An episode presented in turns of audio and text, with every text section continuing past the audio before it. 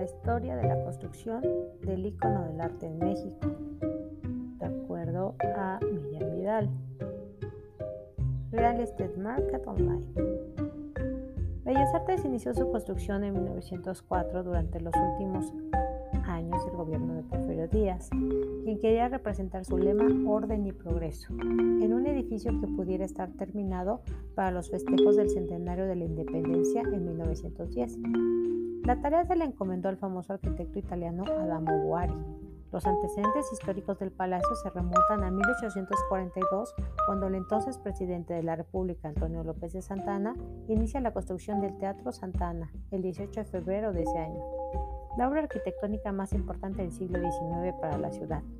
El trabajo le fue encomendado al arquitecto Lorenzo Hidalga, quien le dio un estilo neoclásico característico de la época.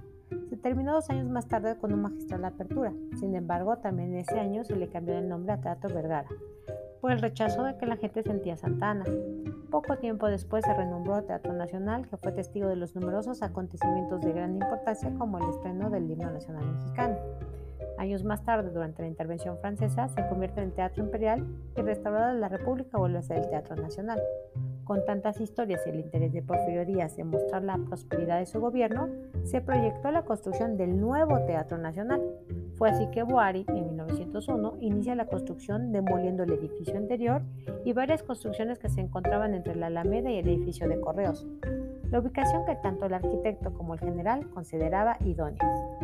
Durante esa época, una de las corrientes más importantes y vanguardista era el Art Nouveau o modernismo, como se le denominó en España y en algunos otros países.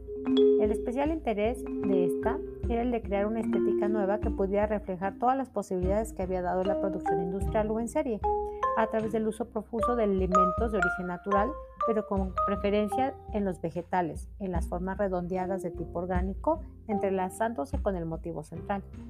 El uso de la curva, la simetría, tanto en las plantas, en los alzados de los edificios como en la decoración. Estilización de los motivos, siendo menos frecuente en la representación estrictamente realista de estos. Una fuerte tendencia al uso de imágenes femeninas retratadas en actitudes delicadas y graciles, con un aprovechamiento generoso de las ondas en los cabellos y los pliegues de las vestimentas. La libertad en el uso de motivos de tipo exótico, sean estos de pura fantasía con inspiración de distintas culturas, como por ejemplo el uso de estampas japonesas que se ven el gusto de la curva, entre otras. Fue así cuando Boari, después de recorrer Europa y Estados Unidos, entre 1901 y 1902, regresa a México con los elementos necesarios para materializar las grandes expectativas del general Díaz. En 1904 entregó los primeros 18 planos del nuevo Teatro Nacional y en ese mismo año se comenzaron las excavaciones de 2.4 metros bajo el nivel de la calle y 3.5 metros para lo que sería la ubicación del escenario. En ese año la ciudad creció a una velocidad impresionante. El paso de la reforma era un eje que dividía la ciudad vieja en el oriente y la nueva ciudad moderna en el sur poniente. Y por supuesto la construcción del nuevo Teatro Nacional habría paso a importantes cambios en el oriente de la ciudad, como la prolongación de la famosa avenida 5 de Mayo de Bolívar hasta Santa Isabel, hoy eje central. El diseño de Boari debía ir acorde a este crecimiento y por lo tanto debía ser un centro de reunión para la sociedad mexicana que proyectara un México independiente, pero a la altura de cualquier teatro en Europa. Con estas ideas en mente, Boari proyectó un edificio enorme con un vestíbulo techado con cristales, un invernadero, restaurantes, cafetería y lo más grande adelantos de la época. Desde un principio el edificio estaba separado en dos partes, la primera como local de espectáculos y la segunda como salón de fiestas y conciertos. Algunos historiadores comentan que cuando Boari presentó el diseño al gobierno mexicano, el general Díaz se mostró bastante entusiasmado, aunque sugirió algunos cambios que exageraron la magnificencia del proyecto. También comentan que el presupuesto inicial era de 4.190 millones 844 pesos y la construcción duraría cuatro años, aunque estos no son datos plenamente confiables. La cimentación fue todo un tema para la construcción del actual Palacio de Bellas Artes, ya que los hundimientos en la zona provocaron un retraso de tres años, en lo que se diseñaba una cimentación especial al poner una estructura de acero para muros y techos, así como una plataforma de acero y concreto para la cimentación. Las características visuales y acústicas se proyectaron desde el principio. Por ejemplo, la sala ostentaría una forma de embudo y un complicado ambiente de tramoya con instalaciones mecánicas con movimiento hidráulico y eléctrico. El auditorio sería para 1.791 personas. El edificio estaría revestido a sus cuatro lados de mármol, 96 metros de frente y 116 de largo, ocupando una superficie de 2 hectáreas incluidas las rampas y escaleras. Para la decoración, Boari consideraba que el recinto debía emplear y expresar sus propias formas arquitectónicas haciendo alusión a la cultura mexicana, lo cual explica que en las fachadas predominan elementos de las culturas prehispánicas como cabezas jaguares, monos, coyotes, serpientes. Con los retrasos y los nuevos retos que presentaba la construcción de este recinto y el estallido de la Revolución Mexicana, el ritmo del trabajo disminuyó considerablemente.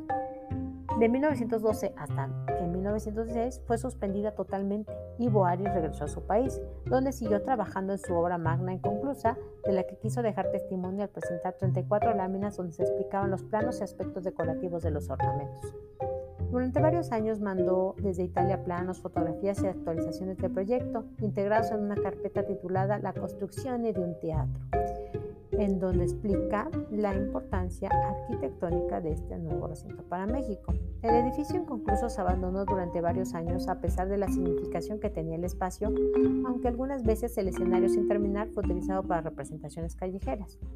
Aproximadamente en 1918 y 1919 se intentó por primera vez reanudar el trabajo para concluir la obra bajo la dirección del arquitecto Antonio Muñoz justo dentro del periodo presidencial de Venustiano Carranza.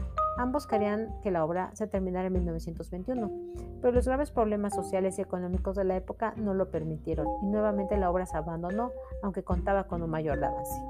En 1930, el presidente Pascual Ortiz Rubio inicia nuevamente los trabajos del recinto mediante un decreto en el que ponía dos condiciones primordiales, que la conclusión de la obra fuera lo más económica y que se respeta en la medida de lo posible los planos originales del arquitecto italiano. También esta debería responder a las condiciones sociales y actuales, no debería ser ya un recinto para la élite mexicana, sino un espacio para la expresión artística de todos los mexicanos. Así se convierte entonces en el Palacio de Bellas Artes. Por motivos presupuestales no se pudo terminar, aunque en esta ocasión la obra no se abandona, sino que su edificación se alentó. En 1932, mediante un nuevo decreto presidencial, se intentaba nuevamente concluir la obra. El nuevo arquitecto a cargo fue Federico Mariscal, quien rediseñó el interior del teatro con las reglas del nuevo Art Deco, que para muchos es considerado un paso lógico del Art Nouveau. Algunas de las modificaciones con el proyecto inicial de Boari contemplan la transformación del salón de fiestas en un museo de artes plásticas. El palco presidencial se redujo y se creó un foyer, que hoy es la sala internacional de exposiciones.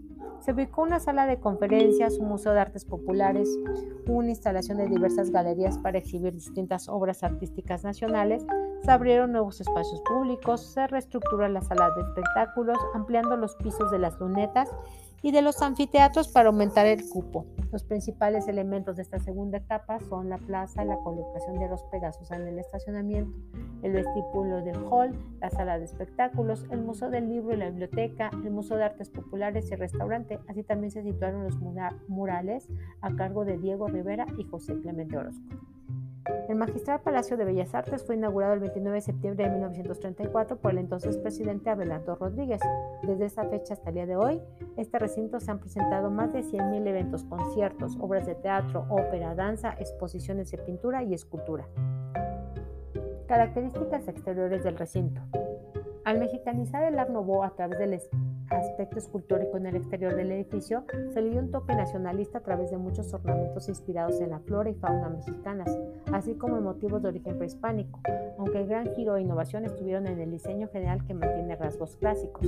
Otros elementos que se destacan son los pegazos alados hechos de bronce traídos de España para rematar el cubo de la sala principal.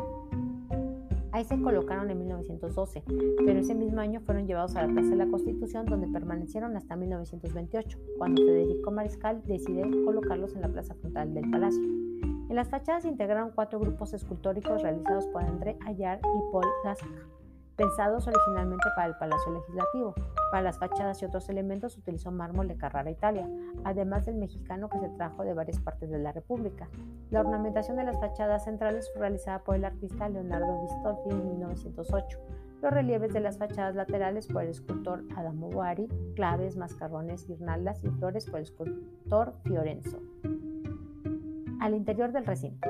El interior del edificio está marcado claramente por el arreco, principalmente por la geometrización de las formas y por las líneas rectas. La gran cúpula que cierra el vestíbulo es un armazón de metal recubierto con nervaduras de cobre. La minilla es de ónix translúcido y cerámica. Los muros, pisos y columnas se revistieron con mármoles mexicanos de varios colores, combinados con ornamentos trabajados en diversos metales por la casa Edvard Brand de París, como los mascarones de Chac, el dios maya de la lluvia, el mármol café lo trajeron de El negro de Nuevo León, el rosa de Durango y el piso blanco de Buenavista Guerrero.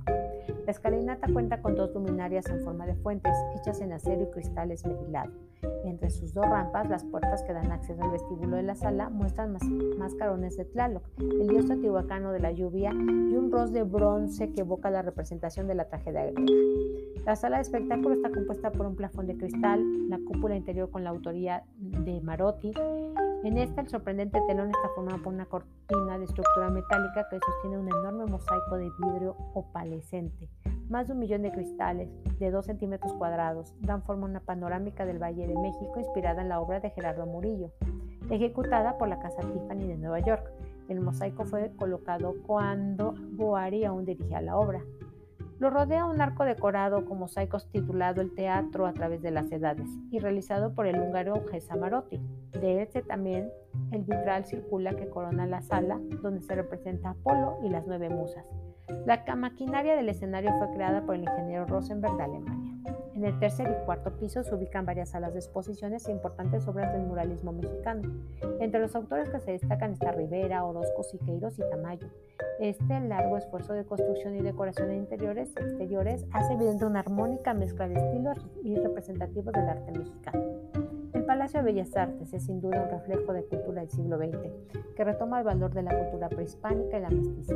Su belleza arquitectónica, que puede ser opacada tal vez por obras más complejas y magnificentes de la actualidad, se realza por su valor histórico y sentimental para cada uno de los mexicanos y podemos decir sin temor a equivocarnos en Bellas Artes, nuestro Palacio de Arte y Cultura representa las victorias de un país hermoso, rico y maravillosamente especial.